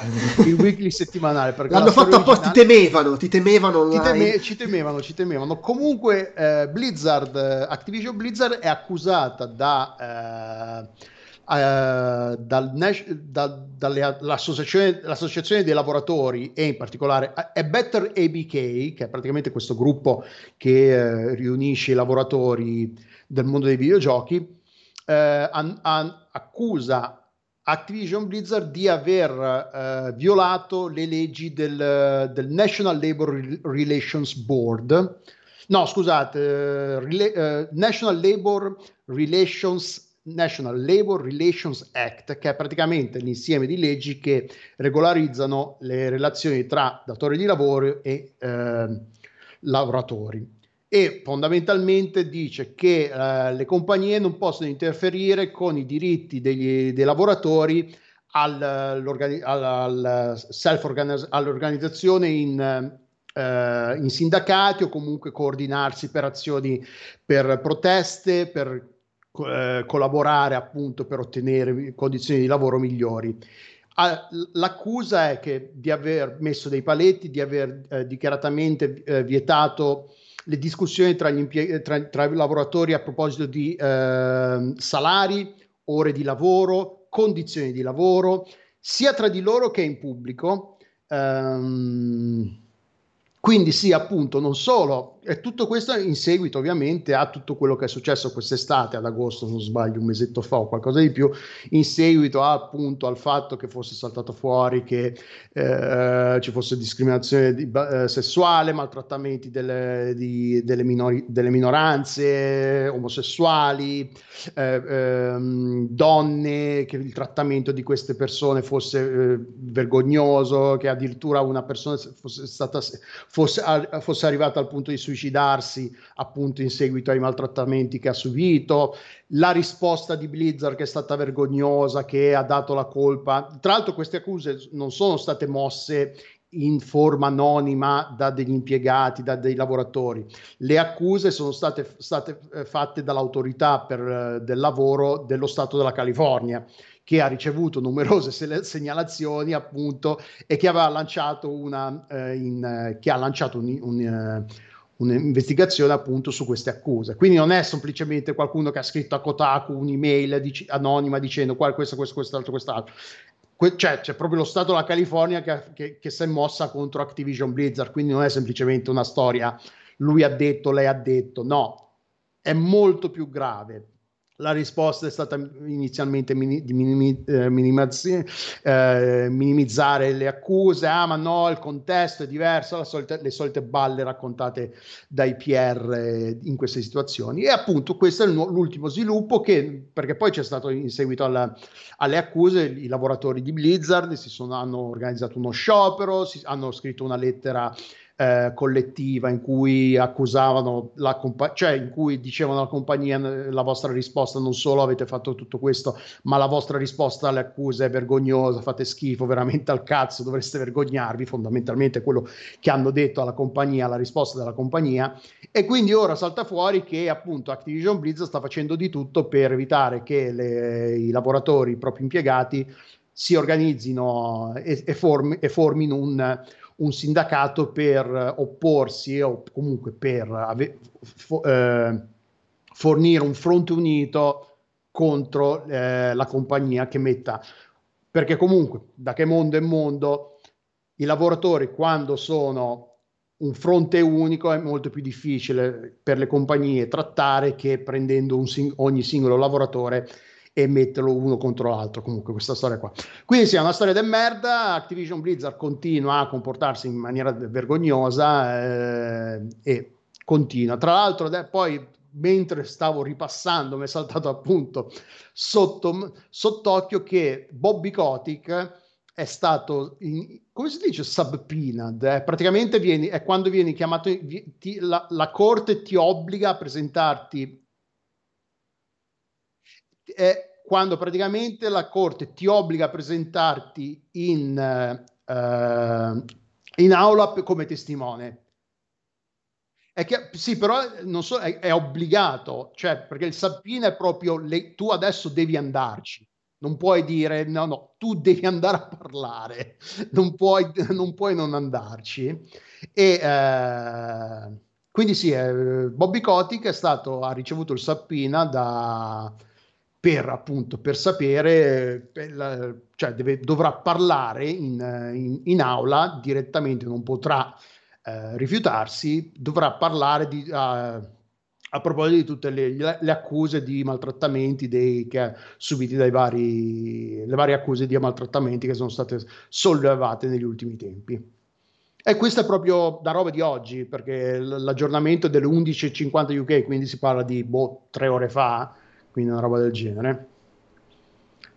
Quindi e... sì, boh, eh, tra l'altro combinazioni, eh, dopo domani se non sbaglio, esce o domani esce Diablo 2, eh, la versione, il remake di Diablo 2 e recentemente c'è stata un'intervista a uno degli sviluppatori o forse il, il, il, il responsabile, lui ci fa, eh, ogni, eh, cioè, stata, a me fanno, cioè, pre- mettendo allora, dando per scontato, diciamo che lui non sia una delle persone che, sia, si, che si, eh, si, è reso colpevole di questi maltrattamenti, facciamo che sia uno dei buoni. E lui ci fa, eh, lui ha detto, fate quello che vi dice il cuore. Cioè, veramente, io da una parte, a parte che Diablo 2 non, è, non mi interessa, però fosse un gioco che mi interessa, Diablo 4 per dire mi, sinceramente mi troverei una situazione, da una parte mi fa un po' schifo dare i soldi a Activision Blizzard, perché i soldi vanno ad Activision Blizzard, però dall'altra mi spiace un po' per tutti quelli che ci hanno lavorato, tra cui ci sono anche probabilmente le persone che hanno subito i, ma- i maltrattamenti, cioè non comprando il gioco li punisci due volte, c'è sempre veramente questo dualismo di sentimenti che si contrapposti. Eh, sarebbe bello poterli dare direttamente a loro sul loro conto invece eh, che ma infatti passare... cioè, il, il, la verità è che se tu compri il gioco stai premiando solo l'azienda eh, perché non è che, oddio, sì, vabbè, se vendi eh, più di tot, immagino abbiano dei bonus. basati sulle vendite. Ah, eh, lo so, lo so, però, boh, non lo so. Eh... No, no, non dico che, cioè, non dico che la, la tua posizione è sbagliata. Cioè, secondo me è, una, è, è veramente ognuno deve fare una scelta allora, a livello personale. Se, se, secondo me la questione è su un piano diverso, ovvero tu singolo che non compri una roba puoi decidere di non farlo perché proprio a te dà fastidio comprarla, è ok. Ma se la intendi come protesta, non serve a un cazzo, cioè una protesta di quel tipo serve se ci si mette d'accordo a livello organizzato, un, se viene boicottato a, livello, a, un livello che veramente crea dei numeri, se, se non lo compri perché vuoi boicottare e speri che lo facciano in tanti altri, aspetta e spera. Cioè, magari succede, però mi sembra veramente un modo assurdo di gestire la cosa, ecco. No, sì, a livello personale, eh, diciamo, il director adesso la news non ce l'ho sotto mano perché l'ho letta e poi non ho pensato di linkarla, però comunque sì, è proprio questa cosa qua. Uh, per chi lavora in Blizzard combinazione Diablo 2 esce proprio in questo periodo, par- al di là del discorso del, della, probabilmente del, del, clima che ci deve essere all'interno dell'azienda, deve essere terribile per, uh, per chi ci lavora e via dicendo, però anche nel momento in cui sta per uscire un gioco su cui hai lavorato per anni, e magari cioè tu non hai fatto nulla per, di, di, sbagliato, ti sei comportato in maniera bene, eh, o magari sei una delle persone che ha subito questi maltrattamenti e poi il tuo gioco esce, non vende nemmeno per colpe di altri, cioè, boh, veramente sì, um, posso capire che sia veramente una situazione de merda, al di là che si aggiunge a tutte le altre situazioni de merda. Quindi, appunto, come consumatore, come acqui- potenziale acquirente, non so nemmeno, boh, non lo so. Eh. Cioè, Diablo 2 non lo, compro, non lo compro perché non mi interessa come gioco, però mi, inter- mi interessasse sarei veramente com- eh, combattuto sul fatto di dare o meno soldi ad Activision Blizzard in questo caso.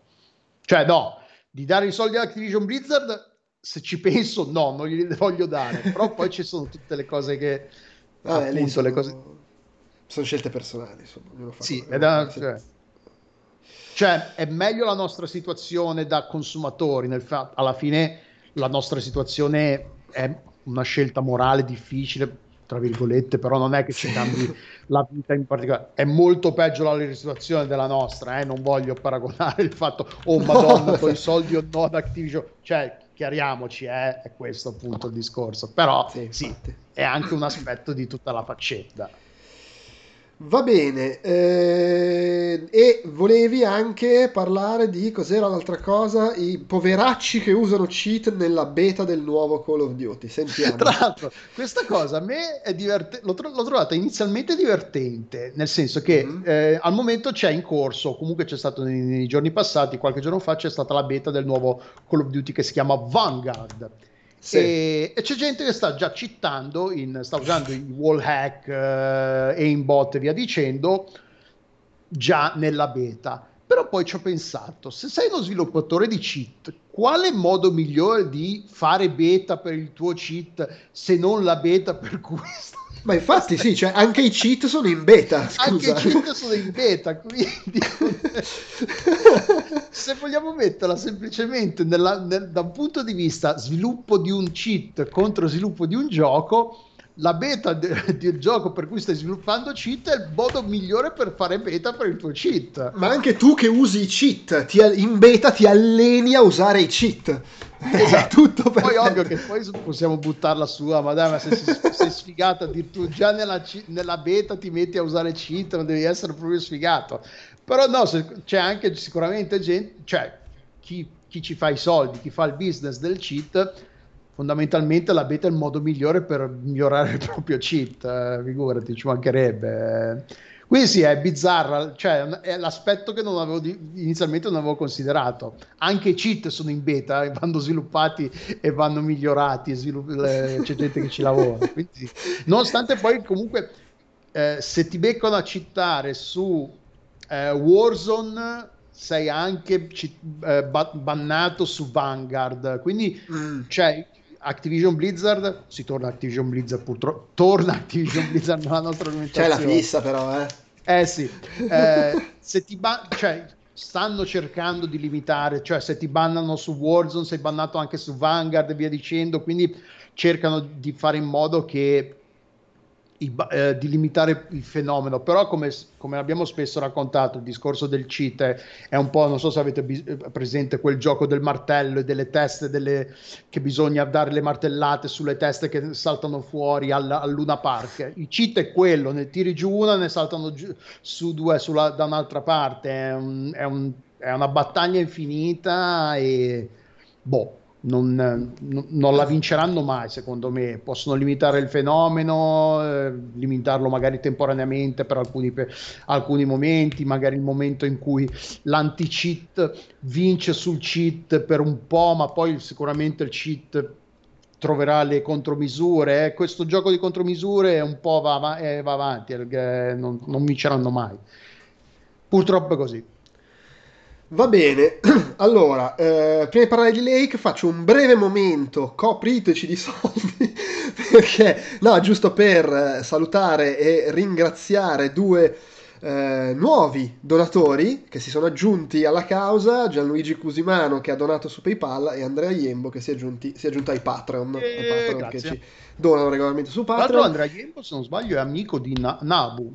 Uno, non ne ho idea. Com- che... Io lo conosco in quanto uno che ci segue da anni. Poi è uno dei 100.000 Avevamo giocato insieme a Ovo. Era il periodo che giocavamo insieme a Ovo. È tutto un magna magna qua. Sì, sì. Allora a questo punto perché non ci hai donato prima se sei amico di Nabu? e no, vabbè, grazie. E vabbè, già che ci sono, ricordo che eh, se volete supportarci, a parte che potete ovviamente abbonarvi al canale, che è già ottimo, eh, se avete Prime è gratuito, se non siete già abbonati ad altri canali per questo mese. Ma poi insomma, se andate su outcast.it ci sono tutti i link per tutti i modi possibili e immaginabili per farci arrivare qualche spicciolo da, da Patreon, PayPal, eh, potete comprare su Epic con eh, il codice affiliato, su Amazon col codice affiliato e ci sono anche le magliette da comprare di Outcast col negozio che ci arrivano le piccole percentuali. Ovviamente il meccanismo è sempre quello, a voi non cambia nulla, è solo che una piccola percentuale di soldi invece che a quelli da cui comprate arriva a noi e poi ci dobbiamo pagare le tasse. Ho appena visto la foto di Tom Cruise che urla show me the money su Outcast. Eh vabbè sì. Allora, eh, passiamo invece a parlare come, come, ultima cosa di Lake, che è un gioco di cui avevo già parlato quando avevamo fatto, no comunque Alex non ci sono promo PSP se ci fai le donazioni, soprattutto non le promo PSP che tu vorresti dalla mia collezione. E... Così, inside joke. Uh, Lake, gioco di cui avevo già parlato quando avevamo fatto il podcast sul Ludo Narracon, tant'è che quando mi è arrivato il gioco, eh, non l'ho comprato, me lo sono fatto mandare per parlarne qua. Eh, l'ho fatto partire e, e, caso più unico che raro, ma conservato il salvataggio della, della demo dell'Uno Narracon, non l'ho dovuto ricominciare da capo. Grazie, grazie, ho apprezzato molto. Eh, il gioco che cos'è? È il nuovo gioco di questo studio che si chiama Game News, che è uno studio olandese che esiste da dieci anni e che devo dire è una produzione molto varia perché stavo scorrendo sul sito, io onestamente non li conoscevo prima, però hanno tipo un puzzle basato sulla fisica, un platform game tutto strano, figure geometriche, un gestionale di fattoria, un gioco di guida all'alto che sembra super sprint, cioè hanno fatto veramente la qualunque. E questo è forse il gioco un po' più ambizioso, perlomeno a livello tecnico. È un gioco che per inciso... È cel shading? Uh, Lake, no, non proprio, però sì, è un po' cartunesco, fumettistico come stile. È uscito su PC e su Xbox e costa 19,99€. E che cos'è? Eh, diciamo, è un gioco da forte ambientazione, for- diciamo, struttura molto narrativa. Dice Fabio il Death Stranding pre-apocalisse, che vabbè, fino a un certo punto, ma sì, ci può stare perché in pratica tu sei, controlli questa donna, direi sulla quarantina, che si chiama Meredith Wise e che siamo nel 1986, lei lavora come programmatrice in città e si piglia un paio di settimane di, di, insomma, di vacanza, di ferie e torna nella sua cittadina natale che è Providence Oaks, credo sia in Oregon, la cittadina sul lago, perché i suoi genitori vanno in vacanza in Florida per un paio di settimane e suo padre fa il postino, le chiede senti non è che mi puoi sostituire? E fai tu la, il postino, la postina per queste due settimane. E quindi tu vai lì e sostanzialmente ti danno il furgone e devi fare il postino. E, e la struttura del gioco è proprio che tu per queste due settimane ogni giorno la mattina, beh, a parte il primo giorno che c'è un po' di tutorial, però tu ogni giorno la mattina hai l'elenco delle consegne, la mappa con le case, sai dove devi andare e pigli e giri col tuo furgone e poi scendi dal furgone e vai a consegnare le lettere o i pacchi. Chiaramente eh, questo lo fai girando per il centro della cittadina e poi tutta la parte attorno al lago c'è diciamo la statale che gira a- attorno al lago e-, e, che ti permette di raggiungere le altre case. C'è che ne so quella nella eh, quella della foresta que- quella la-, la casa del pescatore che sta proprio sull'acqua eccetera. E facendo questo cosa succede? Che tu vai eh, a consegnare un pacco, esce fuori la persona e ci chiacchieri sostanzialmente. Quindi eh, in, crei un po' di relazioni con i vari cittadini, in alcuni casi sono persone che lei già conosceva perché comunque è cresciuta lì quando era una ragazzina, in altri casi sono persone che, che non conosceva, con cui hai delle conversazioni che puoi virare in una direzione o nell'altra a seconda di cosa scegli di rispondere, eh, puoi creare magari delle, anche delle relazioni sentimentali con qualche personaggio, oppure ti chiedono di fargli dei favori, tipo, lo so, mi porti il gatto dal veterinario, robe del genere. Tra l'altro poi c'è anche una sottotrama che viene fuori, arriva l'autorità che, gest- che controlla la rete postale americ- del- dello Stato, e dice, ma tu utilizzi il furgone postale per le tue attività private? No, eh, eh ho fatto niente, ho consegnato un gatto, ma tranquillo, è successo niente. C'è il capo che c'ha il giro di scommesse sportive, robe bizzarre. Però eh, porti avanti così la storia e di fatto il gioco tu cosa fai? Vai in giro in questa mappa più o meno open world, eh, guidando con un sistema diciamo, di controllo molto, molto, amichevole, nel senso che non puoi andare in giro a far casino stile Grand Theft Auto, addirittura quando giri nel centro abitato ti si abbassa la velocità massima del furgone, vai molto più veloce solo quando giri sulla statale. Come i box eh, della Formula 1 che c'è l'autolimitatore. Esatto, esatto. Hai la mappa, c'è un minimo sistema di viaggio veloce, ma in realtà solo tipo a fine giornata. Per cui proprio il punto è che vai in giro, ti rilassi, appicci la radio, che è una stazione locale con tutti i pezzi country pop, eh, tra l'altro pochi perché vabbè immagino non ci avessero troppi soldi da spendere sui diritti perché sono canzoni vere. E ci scherza anche il gioco perché il DJ è, uno, è, il, è, il, contadino locale che a un certo punto dice eh, dovrei aumentare un po' le canzoni che metto alla radio, però ne ho poche, devo, non ho tempo per dedicarmi alla cosa. Però è molto carino, graficamente ha dei limiti tecnici ovviamente, eh, però secondo me è un bello stile, funziona, ha una bella atmosfera, eh, rilassata, piaciona, è pieno di piccoli dettagli, è ambientato negli anni 80 ma non in quella maniera pedante, tutta synth e, e fluo, solita, eh, c'è qualche... c'è il, il il videonoleggio dove ci sono tutti i film esposti che sono parodie di film dell'epoca, però a parte quello devo dire non, non fa pesare, vabbè ovviamente c'è la tecnologia dell'epoca, cioè tipo le VHS sono la novità che forse avrà successo per capirci. E di fatto è tutto qua come struttura. Eh, ci sono un po' di, di, di, piccole cose aggiunte, tipo, non lo so, a un certo punto se accetti la, la negoziante locale ti presta questa, questa, nuova incredibile tecnologia, una macchina fotografica eh, portatile, economica, e tu puoi andare in giro e a quel punto c'è la modalità foto e poi le puoi far sviluppare. Oppure a un certo punto se fai amicizia con una ragazzina poi la incontri al ristorante, c'è il coin op e ti sfida e puoi giocare, praticamente è una specie di Robotron. Eh, per cui ci sono tutte queste piccole cose, tanti piccoli dettagli, eh, anche di atmosfera.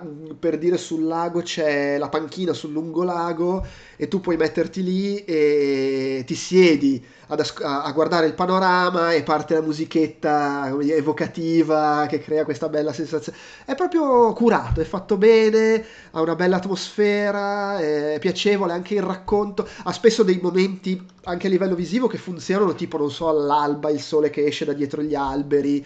Eh, quando arriva la pioggia, il tramonto, perché poi le giornate scorrono mano a mano che tu consegni i pacchi e le lettere. E ogni tanto c'è la gag, tipo a un certo punto vai a consegnare un pacchetto in una casa in mezzo alla foresta e in alcuni casi tu suoni, non risponde nessuno e il pacchetto glielo lasci lì. In questo caso in particolare è una catapecchia sbarrata alla porta e il pacchetto che stai consegnando è a forma di motosega. Quindi, tipo, è la villa de- della casa, suppongo sia l'idea, eh, che poi è appunto un film degli anni, dei primi anni 80, quindi ha, ha proprio senso. E le conversazioni, quest- il modo in cui è scritto e in generale, sai, spesso i giochi indie incentrati sulla narrazione tendono ad avere storie molto drammatiche, eh, elaborazione del lutto, eh, la depressione. Qui non c'è niente di tutto questo, è uno slice of life, vita di provincia. Sì, c'è un po' quell'aspetto di torni nei luoghi della tua infanzia, ti confronti magari con l'amica con cui hai perso i contatti, però è tutto molto, molto sereno, cioè anche quelle piccole cose un po' drammatiche sono in realtà abbastanza tranquille, non, non, non, non è il gioco che cerca di commuoverti o di farti riflettere su chissà quale grande dramma dell'umanità. E devo dire, questa cosa è abbastanza rinfrescante in un certo senso. Perché è vero, no? Che alla fine il gioco indie incentrato sulla narrazione tende sempre ad essere una roba da, da, da, da attacco di depressione improvviso e incontrollabile. Quindi ho apprezzato anche questa cosa, onestamente. E però il gioco è tutto qui, cioè ci sono conversazioni opzionali, ci sono cosette più o meno che puoi fare, c'è il fatto che spesso i dialoghi puoi, puoi scegliere fra. Puoi, puoi, c'è sempre quasi spesso la battuta sarcastica, passivo-aggressiva, cioè puoi comportarti da stronzo se vuoi. Io non l'ho fatto, però se vuoi c'è anche quello. E, e in generale puoi far sviluppare alcune sottotrame in maniere diverse a seconda di cosa scegli, scegli. Addirittura ci sono, credo, tre o quattro finali. Tant'è che io ho sbloccato 5 achievement su 10, quindi magari ci sono anche un po' margini di rigiocare volendo. E, ecco, prima citavo elementi di tecnologia dell'epoca, tutta una sotto, sottotrama che se vuoi puoi fare, puoi aiutare la tizia del, del videonoleggio, che tra l'altro è una persona con cui puoi sviluppare un'amicizia e anche un interesse romantico, che eh, ha questa idea per provare a vendersi, il neg- cioè a far avere successo al negozio, la grande novità tecnologica, la valigia VHS, che praticamente è un videoregistratore portatile per da smazzare in giro la gente della città con dentro la, la videocassetta. Tra l'altro, è, è, interessante il fatto della gestione dei diritti perché le copertine delle videocassette nel negozio sono tutte finte, cioè li riconosci, però tipo i titoli sono un po' cambiati, la grafica è ridisegnata in maniera diversa, e cioè non so, Ritorno al futuro, la casa, ma sono diversi. Quando però parlano di film usano i titoli veri, cioè lo squalo, eh, che ne so, venerdì 13 e via dicendo. Quindi evidentemente si possono usare i titoli ma non i loghi e le immagini di copertina, che vabbè, in effetti ha anche senso se vogliamo. E, e niente, è, è, fondamentalmente tutto qui. L'ho trovato veramente, veramente carino. Eh, proprio azzeccato come idea. L'uni, lui, ecco, l'unica cosa che mi sento di dire, non negativa, però come, come avvertenze per l'uso, il fatto che ovviamente ha una routine abbastanza netta, cioè tu passi le, queste giornate a eh, girare sempre per gli stessi posti, perché cioè, la cittadina è quella, il lago è quello, vai in giro, consegni la lettera, consegni la lettera, consegni la lettera, consegni il pacco, consegni il pacco a qualcuno con cui parli, fai le conversazioni, torni sul furgone, vai a fare altre consegne. Cioè, la dinamica è questa senza grosse varianti, tranne qua e là, appunto il giochino, il momento arcade eh, e a fine serata ci sono delle scene animate che possono variare a seconda di cosa hai deciso di fare, se, hai, se vai a mangiare fuori con uno se te ne resti a casa a guardare la tv a leggere. Però insomma, il gioco è quello e quindi magari è una roba... Eh, fai conto, la giornata in media, non lo so, ti dura una 20, 20 minuti. Eh, io l'ho finito in 6 ore. Se, se lo giochi proprio in maniera sistematica, non so, 4 ore consecutive, secondo me diventa un po' una palla. Cioè, io l'ho spalmato nell'arco di, di una settimana. Eh, non perché sia una palla, ma perché è fatto così. Cioè, è anche un po' parte della cosa il fatto che hai questa routine quotidiana da postino. Però, non so, io l'ho veramente apprezzato e se piace, se piacciono comunque i giochi che sperimentano un po' così, cioè, incentrati sulla narrazione, e particolare, ripeto, anche fresco per quello che racconta, consiglio di dargli un'occhiata. Poi non so, non so, quanto sia effettivamente accostabile a Death Stranding, perché io a Death Stranding ho giocato poco, però mi sembra che Death Stranding ti dia un po' più di variazioni rispetto al solito consegnare pacchi, al solo consegnare pacchi e parlare con la gente. Fosse anche solo perché consegnare pacchi nel mondo di Death Stranding credo sia anche un po' più difficile che guidare il furgone nel mondo di Lake. Beh, tra sulla pagina eh, di Steam del gioco c'è la sezione che dice simili, simile ai giochi a cui già hai giocato in precedenza. Io ho Skyrim e Death Stranding. Quindi anche Steam lo... Beh, ma che ci può stare in una certa misura, però vabbè, anche no.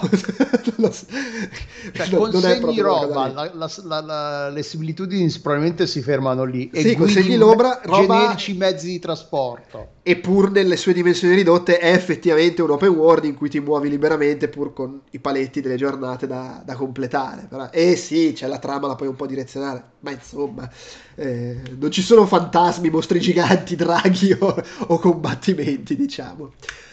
Bene, allora, Lake era questo, direi che per oggi abbiamo concluso.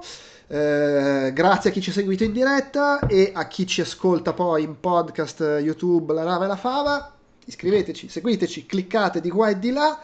Grazie Alessandro, ciao a tutte. Ciao! Tutte, ah, com'è si, come si dice la Shoah? Ciao a tutti. Tut, è praticamente quel, il, sai quel mammoth, quel ah. suono napoletano del E. Ok. Tut, praticamente. Ah, ciao a tutti. Eh, eh praticamente bisogna imparare il napoletano. Ok, ciao. Ciao.